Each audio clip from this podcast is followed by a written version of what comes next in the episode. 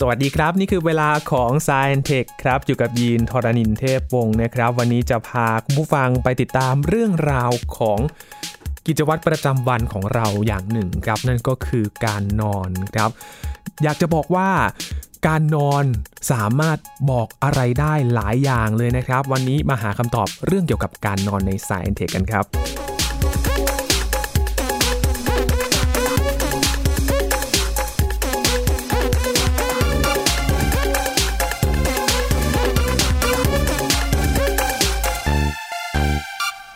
แน่นอนว่าขณะที่เรานอนเนี่ยเราก็ไม่รู้เหมือนกันว่าร่างกายทำอะไรบ้างนะครับ แต่มีการศึกษาเรื่องนี้กันเกิดขึ้นครับ ในเมื่อเรานอนแล้วเราไม่รู้ว่าเกิดอะไรขึ้น ก็ต้องถามผู้ที่ศึกษานะครับ มาดูข้อมูลกันว่า การนอนนี้บ่งบอกอะไรกับเราบ้างนะครับ วันนี้ชวนคุยกันกับอาจารย์พงศกรสายเพชรครับ สวัสดีครับอาจารย์ครับ สวัสดีครับคุณยีนครับ สวัสดีครับท่านฟังครับ การนอนบอกอะไรได้บ้างครับอาจารย์ เพราะว่าจริง ๆ เรานอนเราก็ไม่รู้เหมือนกันว่ามันเกิดอะไรขึ้นกับร่างกายของเรานะครับอาจารย์ ใช่ครับ ก็พวกเราทุกคนก็นอนหลับไปเนี่ย เราก็ไม่รู้สึกว่าเกิดอะไรขึ้นใช่ไหมเพราะว่ารู้สึกตัวอีกทีก็ลืมตาตื่นแล้วนะครับแต่ว่าก็มีนักวิทยาศาสตร์มาศึกษาครับว่าตอนเรานอนเนี่ยมันเกิดอะไรขึ้นกับร่างกายเราบ้างคืออย่างแรกเนี่ยเราสังเกตก่อนว่าไอการนอนเนี่ย มันเป็นสิ่งสำคัญมากเลย ถ้าเกิดไปดูสัตว์ทั้งหลายในในโลกนะครับ มันมักจะต้องนอนนะครับ ถ้าเกิดสัตว์ใหญ่ๆอย่างเช่นสัตว์เลี้ยงลูกด้วยนมแมวสุนัขในบ้านเราเนี่ยก็เห็นมันนอนนะครับครับนอกจากนี้พวกแมลงก็ไปดูแมลงหลายๆอย่างดูแมลงหวีอะไรเงี้ยเพราะว่ารู้สึกว่ามันจะนอนเหมือนกันเพราะว่ามันจะอยู่นิ่งๆ แล้วก็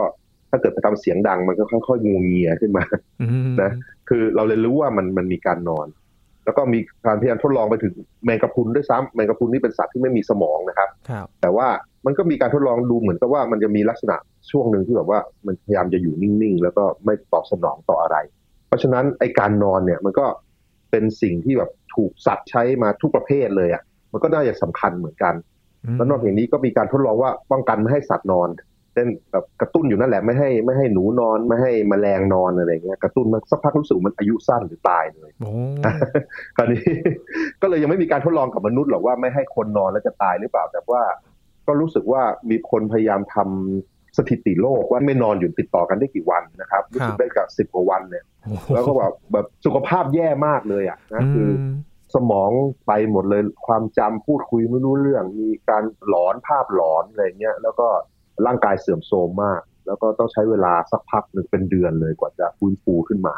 มันก็คิดว่าคิดว่าถ้าเกิดทำต่อไปสักพักหนึ่งก็อาจจะตายได้เหมือนกันนะครับครับ เพราะฉะนั้นคนก็เลยเห็นว่าเออการนอนเป็นสิ่งสำคัญ แล้วก็คงจะมีอะไรความลับอะไรซ่อนไว้หลายอย่าง ก็เลยมีการศึกษากันผ่านๆมาหลายสิบปีนะครับก็ตอนนอนนี่ก็มีการค้นพบว่าเอาสายไฟฟ้าไปแตะที่หนังศีรษะวัดคลื่นสมองนะครับ ครับ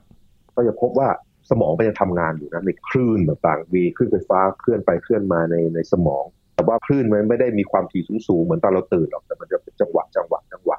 แล้วจะมีบางช่วงเท่านั้นที่ความถี่มันสูงๆเหมือนตอนตื่นก็เลยจะแบ่งไอ้การนอนเนี่ยเป็นแบบช่วงใหญ่ๆ เรียกว่าช่วงแบบ REM REM sleep REM นะฮะคือช่วงนี้แบบว่าคลื่นในสมองมันจะมีความถี่สูงๆ เหมือนเราตื่นเลยนะครับครับ แล้วก็แบบที่ไม่ใช่ REM ก็คือช่วงที่แบบหลับตื้นๆกับหลับลึกๆ ไอ้ตอนนั้นคลื่นสมองจะช้าๆช้าๆปรากฏว่าตอนเรานอนเนี่ยทุกครั้งที่เรานอนทุกคืนเนี่ย ตอนแรกเราก็จะหลับตื้นๆก่อนคลื่นสมองความถี่ต่ำๆก่อนช้าๆคลื่นไม่ไม่เร็ว แล้วก็จะหลับลึกไปเรื่อยๆหลับลึกไปเรื่อยๆแล้วก็ไปสู่ตอนที่เรมคือคลื่นสมองวิ่งเร็วมากแล้วตาเราเนี่ย ถ้าเราดูตาเราตอนนั้นเนี่ย ตามันจะขยับด้วย เปลือกตาปิดอยู่นะครับ ตาจะขยับไปมาเหมือนมองนู่นเมืองนี่เลยอืมครับ แล้วพอทำอย่างนี้สักไม่กี่นาทีสิบนาทีอะไรเงี้ยมันก็จะกลับไปหลับตื้นแล้วหลับลึกใหม่ คือมันจะเป็นจังหวะอย่างเงี้ยคือหลับตื้นหลับลึกเรมหลับตื้นหลับลึกเรมหลับตื้นหลับลึกเรมมันอาจจะมีสักสามถึงสี่ถึงห้ารอบอย่างนี้นะครับ ทุกคนทุกคนที่นอนเลยอืมอันนี้คือในช่วงการนอนในคืนเดียวใช่ไหมครับอาจารย์ ในคืนเดียวครับ ในคืนเดียวโอ้เออมันจะสลับกันไปอย่างเงี้ย สมองมันจะทำงานนี้ไปเรื่อยๆเรื่อยๆครับแล้วก็ ไอ้ช่วงที่ตอนช่วงหลับลึกหลับลึกหน่อยคลื่นสมองช้ามากๆเนี่ยคลื่นสมองมาช้ามากๆเนี่ย พบว่ามีการปั๊มของเหลว เข้าไปในสมองเยอะๆด้วยครับแล้วของเหลวเนี่ยก็จะถูกดันออกไปจากสมอง มันเหมือนกับการชะล้างอะไรบางอย่างอืมเอ่อตอนนี้มีสมมติฐานว่ามันคือการชะล้างไอ้แบบของเสียแล้วก็สารเคมีเรียกว่า neurotransmitter ที่เซลล์สมองใช้พูดคุยกันนะครับ ก็คล้ายๆทำให้มันให้มันสะอาดใหม่ พื่อจะได้เตรียมการทำงานต่อครั้งต่อไป แล้วก็น่าจะมีเกี่ยวกับความจำอะไรต่างๆ ด้วย เพราะเราสังเกตว่าถ้าเกิดเราเราไปรบกวนคนไปปลุกคนตอนที่แบบเขากำลังหลับลึกเนี่ยเขาจะจำอะไรไม่ค่อยได้อืมนะอ่าอันนี้คือขบวนการระดับลึกๆ สารเคมีเป๊ะๆยังไม่ชัวร์แต่ว่าเราคิดว่ามันเกี่ยวข้องกับการสร้างความจำทั้งหลายเลยล่ะส่วนนี้นะครับอืมอ่าเพราะฉะนั้นคนที่นอนไม่ค่อยหลับเนี่ยความจำจะแย่ลงเนี่ยเห็นได้ชัดครับนะ บางทีเราเห็นบอกว่าคนที่สูงอายุหน่อยคนแก่บอกโอ้เราแก่แล้วจำอะไรไม่ค่อยได้เนี่ยเราสังเกตอย่างหนึ่งคนสูงอายุคนแก่เนี่ย ก็นอนน้อยลงไปเยอะเหมือนกันบางทีตื่นเช้ามันอาจจะตื่นเช้าแล้วก็นอนจำนวนชั่วโมงน้อยลงด้วยครับบางทีเหลือสี่ห้าหกชั่วโมงอะไรอย่างเงี้ยนะอันนี้ก็เป็นดูเหมือนจะมีความเกี่ยวพันกันนะครับ นักวิทยาศาสตร์ค่อนข้างชัวร์แล้วล่ะตอนนี้ว่าการนอนเนี่ยมีความสำคัญมากเกี่ยวกับการสร้างความจำนะ เพราะฉะนั้นถ้านอนน้อยต่างๆเนี่ยความจำอาจจะไม่ค่อยดีเท่าไหร่ แล้วก็อีกส่วนหนึ่งปรากฏว่าไอ้ส่วน REM เนี่ย REM ตอนที่ขึ้นสมองมันวิ่งเร็วๆปุ๊บปุ๊บปุ๊บแล้วก็ตาขยับไปขยับมาไอ้ส่วนเนี้ยมันจะเหมือนกับเราฝันอยู่ เราจะคิดนู่นคิดนี่อยู่นะครับไอ้ส่วนนี้นักวิทยาศาสตร์คิดว่ามันเกี่ยวกับการที่พยายามจะหาความหมายต่างๆไอ้สิ่งที่เรียนรู้มาเมื่อตอนกลางวันนะครับ เราเรียนรู้อะไรไปบ้าง แล้วก็พยายามมาเชื่อมโยงต่างๆ ว่ามันเป็นอะไรยังไงไอ้ส่วนนี้ถ้าเกิดเราไปปลุกเขาตอนเนี้ยตอนเรมตอนเนี้ยปุ๊บเนี่ยตอนกำลังฝันอยู่เนี่ย บางทีมันก็ทำให้การเรียนรู้หลาย ๆ อย่างแย่ลงอืมนะครับ เช่นแบบจะเล่นกีฬาหรือว่าหัดทำโจทย์คณิตศาสตร์อะไรต่าง ๆ เนี่ย ถ้าเกิดไปรบกวนส่วนนี้มันอาจจะเรียนรู้ไม่ค่อยดี อันนี้ก็เลยมีไอเดียว่าการนอนส่วนเนี้ยมันเกี่ยวข้องกับการเรียนรู้เชื่อมโยงต่างๆ แล้วก็อาจจะเกี่ยวกับจินตนาการอะไรต่าง ๆ ได้ด้วยนะครับก็การทดลองเหล่านี้เนี่ยที่เราดูกับคลื่นสมอง แล้วก็การพยายามไปรบกวนตอนที่เราอยู่ในช่วงต่างๆ ของการหลับเนี่ยเริ่มได้ไอเดียว่า ไอ้สมองเนี่ย มันต้องการการนอนเพื่ออะไรบ้างครับคาดว่ามันต้องการเพื่อในการจำในการเก็บประสบการณ์ต่างๆ เก็บมาเป็นในความจำระยะยาว แล้วก็อีกส่วนหนึ่งคือการเรียนรู้ฝึกนู่นฝึกนี่ระหว่างวัน ก็พยายามจะไปโปรแกรมในสมองโปรแกรมร่างกายให้ทำเป็นพอไม่มีอย่างนี้ปุ๊บเนี่ย เราก็จะแย่แล้วจำอะไรไม่ค่อยได้ เรียนรู้อะไรไม่ค่อยได้ครับก็จะพบว่า เป็นอาการปกติของพวกเราเลยนะ เพราะว่าพวกเราตอนนี้คนส่วนใหญ่จะนอนน้อยเกินไปนะครับนะคือพบว่าอย่างนี้ คือเขาพบทำงานนี้อีก คือเขาพยายามเอาคนไปนอนให้เต็มที่เลยนะ แบบนอนอย่างสักแปดชั่วโมงเลยเนี่ยครับเป็นเรื่องปกตินอนแปดชั่วโมง ทุกวันทุกวันทุกวันทุกวัน แล้วก็จับให้นอนเหลือแบบน้อยกว่าเจ็ดชั่วโมงให้เหลือน้อยกว่าหกชั่วโมง ประมาณหกหรือเจ็ดชั่วโมงปุ๊บเนี่ยปรากฏว่าพอวัดสิ่งต่างๆ เกี่ยวกับร่างกายเนี่ย มันแย่ลงเยอะเหมือนกันโอ้ต่างแย่กันลงแบแค่บแบบยี่สิบสามสิบเปอร์เซ็นต์ชั่วโมงเดียวเนี่ยนะฮะอาจารย์ ใช่ครับใช่ คาดว่าพวกเราเนี่ยวิวัฒนาการมาก็แบบนอนนานหน่อย คือพอไปบังคับให้มันหลุดออกจากร่างกายที่แบบวิวัฒนาการมา มันก็เลยมีผลเสียสะสมเยอะเหมือนกันอืมนะคราวนี้ก็เลยแย่สิทำไงใช่ไหมแต่ที่สุดก็ต้องพยายามนอนให้มันมากขึ้นนะครับใช่ไหมเพราะว่าตอนนี้เราอาจจะนอนแค่หกหรือเจ็ดชั่วโมงอะไรเงี้ย ถ้าเกิดนอนได้เจ็ดถึงแปดชั่วโมงได้น่ามันน่าจะดีขึ้นอีกเยอะเลย เพราะว่าเราพบว่ามันแย่ลงมาเป็นสิบยี่สิบสามสิบเปอร์เซ็นตนะถ้าเกิดเราไปดูคนที่แบบว่าเขาไม่ได้อยู่ในสังคมเร่งด่วนอย่างพวกเราเนี่ยครับปรากฏว่าวิธีการนอนปกติเขาจะนอนตอนกลางคืนประมาณเจ็ดถึงแปดชั่วโมงนะแล้วก็ตอนบ่ายๆต้นๆบ่ายสองเนี่ยเขาอาจจะนอนสักประมาณครึ่งชั่วโมงถึงหนึ่งชั่วโมง อันนี้เป็นเรื่องปกติเลยกับคนที่แบบว่าเป็นเผ่าที่อยู่ในป่าเลยก็มีนะ หรือว่า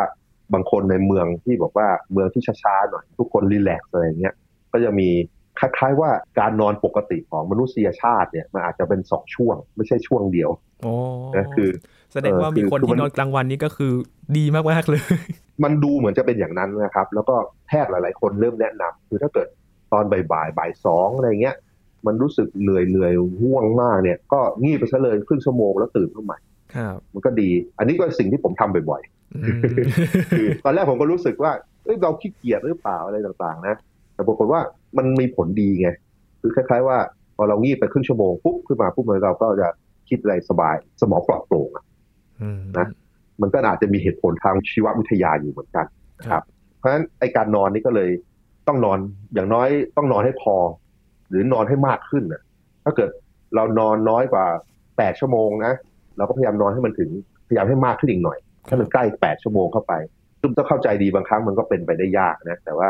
ถ้าเกิดยิ่งได้มากใกล้ๆแปดชั่วโมงเท่าไหร่ก็น่าจะดีขึ้นเท่านั้นนะอันนี้อืมอาจารย์ครับย้อนไปที่เรื่องความคิดความจำกับการนอนครับ มีเรื่องหนึ่งที่น่าจะหลาย ๆ คนเป็นเหมือนกันนะครับ ยินก็เป็นครับอาจารย์ เวลาเราคิด อะไรเรื่องหนึ่งแบบเก็บไปคิดอะไรอย่างเงี้ยบางทีเก็บไปฝันด้วยครับ อาจารย์ ใช่ครับใช่ อันนั้นคือนั่นจะเป็นส่วนที่สมองกำลังเรียนรู้แล้วก็พยายามหาทางออกหลายๆอย่างนะครับคือหลาย ๆ ครั้งเนี่ยถ้าเกิดเรามีโจทย์อะไรบางอย่างที่เรานั่งแก้แล้วแก้ไม่ออกมันคาใจ มันคาใจ บางทีมันกลับไปฝัน แล้วก็บางทีในความฝันเนี่ยพยายามแบบลองนู่นลองนี่ในความฝันด้วยนะบางทีเราก็ลืม ลืมว่าแก้ไปยังไงในฝันนะมีคนแนะนำด้วย คือหลาย ๆ คนบอกว่าบางทีเนี่ย ฝันฝันเนี่ยบางทีมันแก้ปัญหาได้แล้วถ้าเกิดตื่นอะไรตอนนั้นให้รีบเขียนไว้เลย แล้วมาดูแล้วมาดูไม่กันเดี๋ยวเดี๋ยวลืม ในประวัติศาสตร์มนุษยชาติมีหลายครั้งที่แบบว่าคนฝันว่าจะแก้ปัญหาอย่างไร แล้วมันใช้ได้จริง ๆ ด้วยในหลายครั้ง หรือบางคนแต่งเพลงแต่งอะไรเงี้ยก็คือฝันอยู่ว่าแต่งยังไง แล้วก็จดจดจดจดจดแล้วก็ปรากฏว่าเป็นเพลงที่เพราะอะไรด้วย ยกตัวอย่างไอ้แบบโมเลกุลของน้ำมันเบนซินอะไรเงี้ย นักวิทยาศาสตร์ที่เขาพยายามคิดนะเขาคิดอยู่นะเอ๊ะไอ้พวกโมเลกุลอะตอมพวกนี้มันจะต่อกันยังไงนะคิดอยู่นะคิดหลายวัน แล้ววันหนึ่งเขาก็ฝันเลยว่าหน้าตามันต้องต่อยังไง แล้วก็จดออกมาแล้วก็ถูกจริงๆด้วยอะไรอย่างเงี้ยเป็นเรื่อง เออไม่ธรรมดาสมองมันจะทำงานใช่ใช่สมองมันจะทำงานอยู่ครับ แต่ว่าสมองส่วนที่ทำงานพวกนี้เขาเรียกว่าส่วนเรมไอ้ส่วนที่คลื่นสมองมันถี่คลื่นสมองมันสั่นเหมือนกับเราตื่นอะไอ้ส่วนนั้น คือไอ้ส่วนเนี้ยนะ บางทีถ้าเกิดเรานอนหลับไม่ลึกพอ หรือเราตื่นบ่อยๆ ตอนนอนเนี่ยมันเราจะไม่ถึงส่วนนี้ไอ้ความสามารถในการคิดอะไรต่างๆของเราแก้ปัญหาความ creativity ต่างๆ มันก็ลดลงไปไปได้นะคือยกตัวอย่าง ตอนนี้มันมีโรคซึ่งคนเป็นกันมากขึ้นนะครับเรียกว่าโรคที่แบบว่าทางเดินอากาศถูกปิดกั้นเขาเรียกว่าแอปเนียภาษาอังกฤษเขาเรียกแอปเนียคือคล้ายๆว่าไอตอนที่เรากำลังจะฝันเนี่ยตอนที่สมองเราเข้าเข้าสู่เรมเนี่ย ร่างกายของเรามันจะผ่อนคลาย พวกกล้ามเนื้อต่างๆ จะหยุดทำงาน มันจะแบบว่าคล้ายๆเราจะเป็นอัมพาตชั่วคราวอะครับนะคือไม่งั้นตอนเราฝันว่าเราวิ่งหรือกระโดดเดี๋ยวแขนขาเราจะทำตามไงใช่ไหมครับ ก็คือการฝันปกติเนี่ยกล้ามเนื้อส่วนต่างๆ มันจะหยุดทำงานก่อนยกเว้นพวกที่พวกเกี่ยวหายใจหรือหัวใจเต้นอะไรนะแต่ว่ากล้ามเนื้อแขนขาจะไม่ทำงาน เพราะที่พอมันหย่อนกล้ามเนื้อมันผ่อนคลายหย่อนเนี่ยบางทีท่ออากาศเนี่ยมันก็ถูกปิดออกมา มันก็ทำให้เราขาดอากาศหายใจเราขาดอากาศหายใจปุ๊บร่างกายเราก็จะตอบสนองคือพยายามตื่นนะตื่นขึ้นมาปุ๊บเพื่อให้กล้ามเนื้อทำงานใหม่ แล้วก็สูดหายใจเข้าไปนะครับบางทีถ้าเกิดเราไปสังเกตคนเนี่ยคนนอนนอนอยู่บางทีเขาจะนอนสักพักหนึ่งแล้วก็จะเริ่มกรนดังขึ้นเรื่อยแล้วก็จะเหมือนหยุดหายใจไปใช่ไหมครับแล้วก็แล้วก็สะดุ้งเฮือกขึ้นมาหยุดหายใจใหม่ไอ้นี่คืออาการนั่นแหละครับคือว่ามันเริ่มมีการขาดอากาศหายใจตอนนอนทำให้ไม่สามารถฝันได้อ คือคนเหล่านี้เนี่ยพอฝันไม่ได้ปุ๊บเนี่ยก็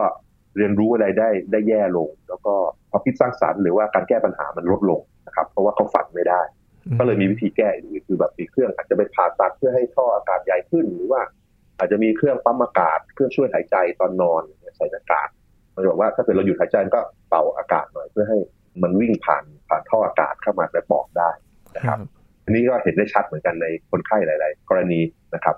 คราวนี้เราจะนอนยังไงดีกว่าอ๋อจะนอนยังไงให้มันเป็นปกติรู้แล้วล่ะถ้าเกิดเรานอนไม่พอเนี่ยแล้วก็สมองเราตัดสินใจอะไรต่างๆ มาให้ดีนะจำเรียนรู้อะไรยากช้า ความคิดสร้างสรรค์ลดลงกล้ามเนื้อร่างกายมันก็ไม่ได้ซ่อมแซมเลยเท่าไหร่นะหรือว่าบางทีทำให้เราอยากกินมากขึ้นด้วย คือถ้าอดนอนเนี่ยทำให้เราหิวอยากกินทำให้อ้วนง่ายขึ้นอีกนะอันนี้คือสิ่งต่างๆ ถ้าอดนอนนี่มันมีแต่ของ ไม่ดีทั้งนั้นเลย มันแย่ไปหมดแล้วเราคนส่วนใหญ่เราตอนนี้ทุกคนเนี่ยตีว่าเก้าสิบเปอร์เซ็นก็แล้วกัน ถ้าไม่ใช่เด็กนะ ก็อดนอนเท่านั้นแหละ คือนอนน้อยกว่าแปดชั่วโมงเท่านั้นแหละนะเพราะฉะนั้นมาหัดนอนให้มากขึ้นดีกว่านอนอย่างไรดีนะครับ จะทำอย่างไรครับอาจารย์ทำอย่างไรโอเค อันนี้คือสิ่งที่หมอและนักวิจัยที่เขาดูเรื่องนี้เขาแนะนำมานะ ผมก็พยายามทำตามแล้วมันก็รู้สึกมันดีขึ้นด้วยนะครับ คืออย่างแรกคือนอนและตื่นให้เป็นเวลา นะครับ ฟังดูง่ายมากเลยเนาะแต่ยากมากเลย ใช่แต่ใช่เดี๋ยวยากมากแต่มันเป็นข้อแรกที่แบบว่าต้องพยายามทำเลยล่ะครับผม คือพอถึงเวลานอนตีว่าสี่ทุ่มห้าทุ่มแล้วแต่ว่าเราต้องตอนตื่นตอนไหน พยายามตื่นตอนไหนแล้วลบออกมาสักแปดหรือเจ็ดถึงแปดชั่วโมงให้ได้นะครับคือพยายามไปอยู่ในเตียงในแปดชั่วโมงก่อนตื่นให้ได้เพื่อว่าอย่างน้อยมันจะได้นอนสักได้สักเจ็ดนะครับ มีการแนะนำว่าเราตั้งเวลาก่อนนอนสักสิบห้านาที ไม่ใช่ตั้งเวลาปลุกตื่นนะฮะคือตั้งเวลาว่าจะนอนเมื่อไหร่ คือตั้งไว้ในนาฬิกาในโทรศัพท์เราเนี่ย สมมุติเราจะนอนสี่ทุ่มครึ่งก็แล้วกัน ก็บอกว่าสี่ทุ่มสิบห้าให้มันปล่อยสัญญาณมาปุ้มปุ้มเตรียมอีกสิบห้านาทีเข้าไปนอนที่เตียงแล้วนะ จะทำอะไรก็รีบทำในสิบห้านาทีนี้นะครับ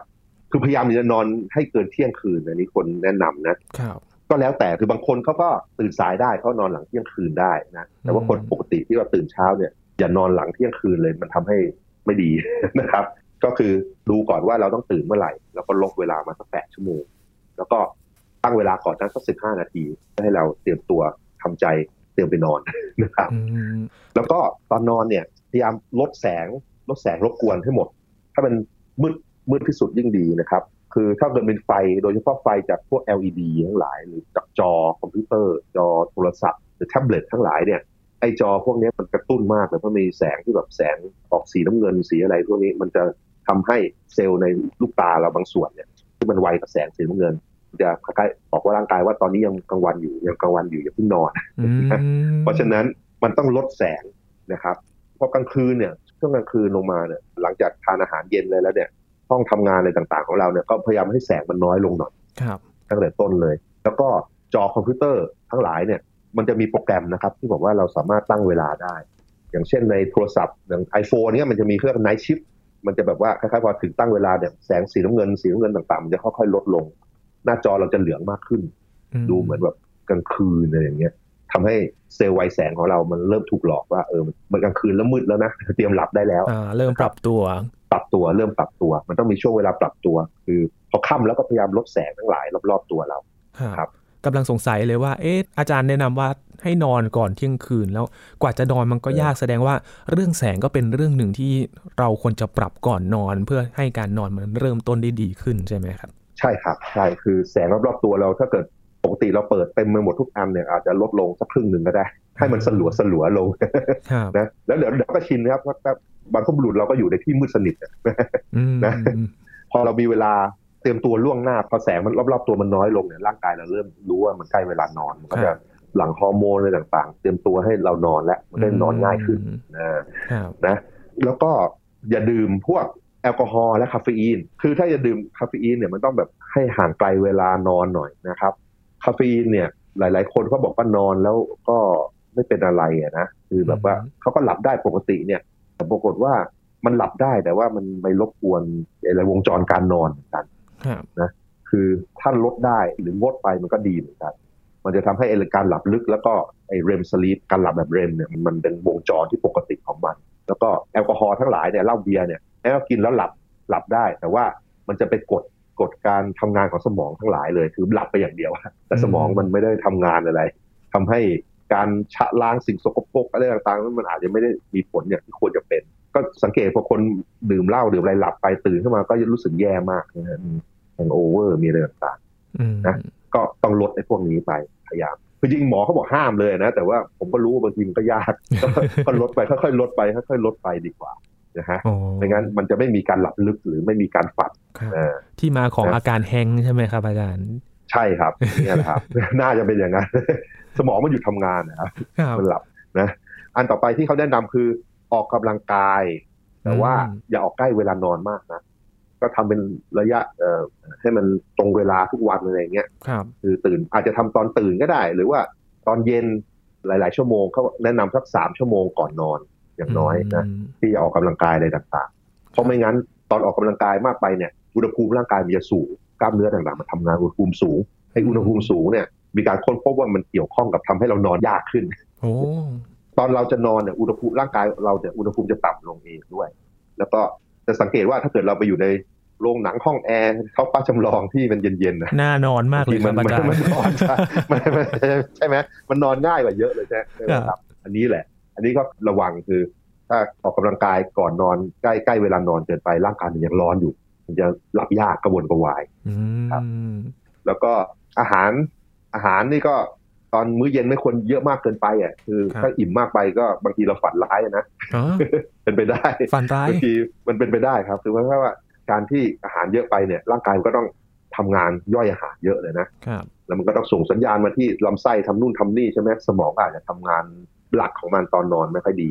หลายๆคนฝันร้ายอันนี้เขาแนะนำพยายามลดลงอะลดลงให้น้อยลง ถ้าเกิดแบบกินอิ่มมากเกินไปตอนเย็นนะครับครับซึ่งอาจจะมีผลดีอื่นๆด้วยเรื่องเกี่ยวกับอาหาร เรื่องเกี่ยวกับน้ำหนักอะไรต่างๆด้วย อีกอันหนึงคือของเหลวทั้งหลาย น้ำน้ำนมอะไรเงี้ยอย่าดื่มมากไป เพราะว่ายิ่งอายุเยอะขึ้นเนี่ย บางทีต้องตื่นมาปัสสาวะอืมใช่ไหมมันจะขัดมันจะไปขัดวงจรการนอนปกติของเราไม่ควร ก็พยายามลดน้ำลดอะไรไป จะเห็นได้ชัดเวลาอายุมากขึ้น อย่างผมอายุห้าสิบอะไรขึ้นเนี่ยเรารู้สึกแล้วว่า เราต้องตั้งใจระมัดระวังลดน้ำตอนก่อนนอนจริงๆ ไม่งั้นเดี๋ยวต้องตื่นมาปัสสาวะเสียเวลามากมันจะรบกวนการนอนของเราด้วย ใช่ครับ พอลงไปที่เตียงนอนแล้ว แล้วมัน ไม่หลับสักทีทำยังไง ครับ นั่นสิครับเป็นอย่าบ่อยกมาระกวเลนยครับอ่า พยายามอย่างนี้ คือทุกครั้งที่มันกระวนกระวายแล้วมันไม่หลับนะ ให้ลุกออกจากเตียงไปทำอย่างอื่นเลยฮะลุกไปเลยเหรอครับไปทำอาจารย์ชับชับพยายามให้มาที่เตียงหรือที่นอนเนี่ย ตอนที่เราง่วงอ่านะพยายามทำให้เป็นอย่างนั้นทำให้เป็นอย่างนั้น คือลุกออกไปไปทำอะไรบางอย่างทำที่แบบอย่าไปไปกระโดดโลดเต้นนะหรือหรือนะอย่าไปอ่านหนังสือหรือเขียนอะไรบันทึกอะไรนิดๆหน่อยๆอะไรเงี้ย ครับคือพอเริ่มง่วงแล้วเริ่มมานอนใหม่ อันนี้ก็เป็นการฝึกเป็นการฝึกร่างกายให้เราคุ้นชินว่าพอเรามาที่ตรงเตียงเนี่ยมันเป็นส่วนที่เราควรจะง่วงแล้วควรจะหลับครับนะอันนี้ อันนี้คือสิ่งที่หมอนักวิจัยแนะนำก็ควรจะหัดทำไปนะครับไอสิ่งสำคัญที่สุดนี่คือ ก่อนอื่นที่จะทำอย่างอื่นได้เลยคือพยายามนอนให้เป็นเวลาทุกวัน มันจะเป็นการโปรแกรมร่างกายของเราให้แบบว่าถึงเวลาแล้วว่าเราถึงเวลานอนแล้วล่ะ แล้วก็ถึงเวลาตื่นแล้วล่ะอันนี้ อันนี้เป็นสิ่งที่อย่างแรกที่เราควรทำให้ได้ครับครับ ไม่ใช่ เออเอ๊ะกระวนกระวายนอนไม่หลับ ยกคอมเปิดมือถือมาที่เตียงนอน อันนี้ก็ก็ก็ไม่แนะนำใช่ไหมไม่ได้อาจารย์ไม่ไม่ได้ครับไม่ได้ไม่ได้อ่าเพราะว่ามันจะกลายเป็นการกระตุ้นนะฮะกระตุ้นแล้วก็ทำให้รู้สึกว่าทำอะไรก็ได้ที่เตียงคือนอกจากนอนจริงไหมครับคืออืมันก็จะกลายเป็นเอางานมาพิมพ์อยู่ที่เตียงอะไรอย่างเงี้ยว่าเล่นเกมที่เตียงเงี้ยนะมันก็จะ ไปกันใหญ่ แล้วแสงแสงจากจอก็จะแบบกระตุ้นอีกนะก็ไปกันใหญ่เลยตื่นกว่าเดิมไนอนอีสักกทีอะไรอย่างเงี้ยใช่อ๋อมีอีกอันมีอีกอันมีข้อหนึงคือแบบไอ้จอทั้งหลายเนี่ย จอจอคอมพิวเตอร์ จอทีวี จอมือถือ จอแท็บเล็ตเนี่ยเขาแนะนำว่าครึ่งชั่วโมงก่อนนอนเนี่ยอย่าไปยุ่งกับมันครับคือถ้าเกิดจะอ่านอะไรเนี่ยพยายามอ่านหนังสือที่เป็นกระดาษคล้ายๆว่า มันทำให้เราง่วงเร็วกว่าอืมนะ คือแสงถ้ามีแสงมีอะไรมันจะแบบแสงที่สะท้อนมามันไม่ไม่กระตุ้นตาเลยเราเท่าไหร่แล้วก็การอ่านหนังสืออะมันคล้ายๆมันถือถือเนี่ยมันอ่านไปสักพักมันก็ง่วงเองโดยอัตโนมัติมันก็อาจจะช่วยในการหลับนอนหลับนอนไปด้วยนะครับ อันนี้คือสิ่งที่เขาแนะนำว่าควรจะทำอย่างไรนะคราวนี้ถ้าทำเองไม่ได้เนี่ย บางทีก็ต้องไปปรึกษาหมอเนาะถึงขั้นต้องไปปรึกษาคุณหมอเลยเหรอครับ อาจารย์ แต่ว่าถ้าเกิดคุณหมอให้ยานอนหลับเนี่ย มันอาจจะช่วยในระยะสั้นนะแต่ว่าระยะยาวมันไม่ดีไม่ดีเท่าไหร่นะอืมแต่ว่าจะมีการแบบว่าค่าฝึกพฤติกรรม มีการแบบคือคุณหมอที่แบบว่าฝึกพฤติกรรมการนอนก็มีเหมือนกัน คือเขาก็จะแบบว่าฝึกให้เราทำอะไรเป็นอย่างเทรน แบบเป็นแบบฝึกหัดแล้วก็ค่อยๆทำไปทำไปทำไป แล้วก็อาจจะช่วยให้เรานอนได้ดีขึ้นนะครับครับอันนี้ก็ถ้าเกิดมันทำยังไงก็นอนไม่ดีนอนไม่หลับเนี่ยอาจจะต้องปรึกษาหมอนะ อันหนึงคือ เปลี่ยนแปลงพฤติกรรม อีกอันหนึงคืออาจจะเป็นโรค คือโรคเช่น sleep apnea คือแบบว่าอยู่ๆนอนแล้วกล้ามเนื้อที่หลอดลมมันหยอดปิดไม่ให้อากาศเข้าอันเนี้ยหมอก็อาจจะแนะนำว่าอาจจะต้องผ่าตัดส่วนนั้น หรือว่าอาจจะใช้เครื่องเป่าอากาศเป่าลมเข้าตอนนอน ซึ่งผมก็ใช้อยู่มอันนี้ผมใช้มาสองปีแล้ว ปรากฏว่ามันดีขึ้นอย่างเห็นได้ชัดเลยครับคือเมื่อสองปีที่แล้วเนี่ย ผมจะเหนื่อยๆแล้วก็ง่วงนอน ตอนบ่ายอะไรเงี้ยตอนเย็นขับรถก็ง่วงอะไรเงี้ยนะมันอันตรายมากเพราะว่าคนที่แบบงีบหลับวูบลงไปแล้วมันทำให้ตัวอุบัติเหตุมันเยอะใช่ไหมหลายๆคนก็บอกหลับในอะไรต่างๆเนี่ยเกิดอย่างนี้ทั้งนั้นเลย ก็เลยไปลองปรึกษาหมอดู แล้วคุณหมอก็เช็คดู แล้ววัดดูว่าเราตอนเรานอนน่ะเป็นยังไงบ้าง พบว่าหยุดหายใจบ่อยๆบ่อยมากครับนะนาทีเราเป็นสิบครั้งเลย เพราะอาการหนักเนี้ยเขาไม่แนะนำว่าให้ผ่าตัดหรืออะไรแล้วเขาบอกว่า เอาเครื่องปั๊มอากาศมาแปะหน้ากากตอนนอนเลยแล้วกันแล้วผมก็ใช้มาสองปีแล้ว ใช้ปุ๊บเนี่ยมันก็สมองอะไรมันทำงานได้ดีขึ้นอยากเห็นได้ชัดเลยอะแล้วก็ตอนบ่ายก็ไม่ง่วงนอนอีกแล้ว ตอนเย็นอย่างเงี้ยไม่ง่วงนอนอีกแล้วนะอันนี้คือถ้าเกิดยังมีปัญหาเรื้อรังเนี่ยก็ต้องไปหาหมอจริง ๆ เพราะว่าในหลาย ๆ กรณีมันก็บางทีมันเป็นร่างกายของเรามันเสื่อมลงไป ก็ต้องแก้แบบนั้นนะครับ แล้วอีกอย่างหนึ่งไอการที่แบบว่าเราอดนอนแป๊บเดียวแล้วว่าระหว่างวันจันทร์ถึงศุกร์ อดนอนเยอะๆแล้วแบบว่าพยายามนอนชดเชยวันเสาร์อาทิตย์เนี่ยมันไม่ได้ผลนะอันนี้เป็นสิ่งที่ไม่ได้ผลต้องตั้งใจให้นอนแบบว่าทุกๆวันเวลานอนมันทุกๆวันครับ ไม่ว่าเป็นวันจันทร์ถึงศุกร์หรือเสาร์อาทิตย์ก็ตามให้มันเป็นวินิสัยไปนะครับครับอ๋อแสดงว่ายินทำมาตลอดก็ผิดเลยใช่ไหมครับอาจารย์ไปพักวันเสาร์อาทิตย์ทีเดียว คือมันดีกว่าไม่นอนแต่ว่ามันไม่ควรมันดีกว่านี้ได้เยอะ อันนี้ดีกว่าอืมอ่าอันนี้คือสิ่งที่นักวิจัยและหมอแนะนำมาพยายามนอนให้มันเป็นเวลาทุกๆวันเอ่ออะไรให้มันดีทุกวันน่ะนะอย่างนั้นดีกว่าครับครับ อาจารย์ครับสงสัยอย่างหนึ่งคือจะมีแอปพลิเคชัน แล้วก็ใส่เป็นแบรนด์ที่มาลัดข้อมืออ่ามมาตรวจจับการนอน อันนี้มันตรวจจับได้จริงหรือเปล่าครับอาจารย์ มันตรวจได้แบบแบบประมาณนะครับ คือมันอาจจะดูจากการขยับของตัวเรานะครับคือหลับลึกเรื่องมันอาจจะอนุมานว่าถ้าเกิดเราอยู่นิ่งมากๆ ถ้าเป็นการหลับลึกอะไรอย่างเงี้ยนะถ้ามันเป็นแบรนด์ที่แบบติดที่ข้อมือเนี่ยมันก็จะวัดแบบนั้น วัดแบบประมาณประมาณเอา แต่ว่าถ้าเกิดจะวัดจริง ๆ มันก็ต้องวัดขึ้นสมองนะครับอืนะมซึ่งมันก็ยังไม่มีแบบใช้ง่าย ๆ อะไรอย่างนั้น แต่ว่าถ้ามีแล้วมันเตือนเราก็อาจจะได้ผลนะคือสมมุติว่าเราเห็นว่าเราหลับลึกน้อยมากเนี้ยครับเราก็อาจจะต้องฝึกหัดการนอนต่างๆ ของเราให้มันดีขึ้นครับโดยรวมก็คือเออตอนนี้ปรับปรุงเรื่องของเวลาการนอนก่อนอย่างแรก และจะอย่างทำแรกเลยครับอย่างไรให้นอนได้ดีก็คือ ไปจัดบรรยากาศในห้องนอนของเราให้ดีก่อนนะครับอาจารย์เพื่อที่จะให้ร่างกายเนี่ยปรับตัวให้นอนได้อย่าง เป็นวัฏจักรของมันแล้วก็ตามวงจรของมันที่ควรจะเป็น แล้วก็ทำให้ร่างกายสุขภาพดีด้วยนะครับ ใช่ครับ วันนี้ขอบคุณอาจารย์พงศกรมาก ๆ เลยครับ พร้อมที่จะนอนแล้วครับ อาจารย์ครับ ครับ ยินดีครับ ครับยินดีครับ นี่คือ Science Tech ครับ คุณผู้ฟังติดตามรายการกันได้ที่ thaipbspodcast.com รวมถึงพอดแคสต์ช่องทางต่าง ๆ ที่คุณกำลังฟังอยู่ในขณะนี้นะครับ ช่วงนี้ยินทรณินเทพวงศ์พร้อมกับอาจารย์พงศกรสายเพชรลาไปก่อนครับ สวัสดีครับ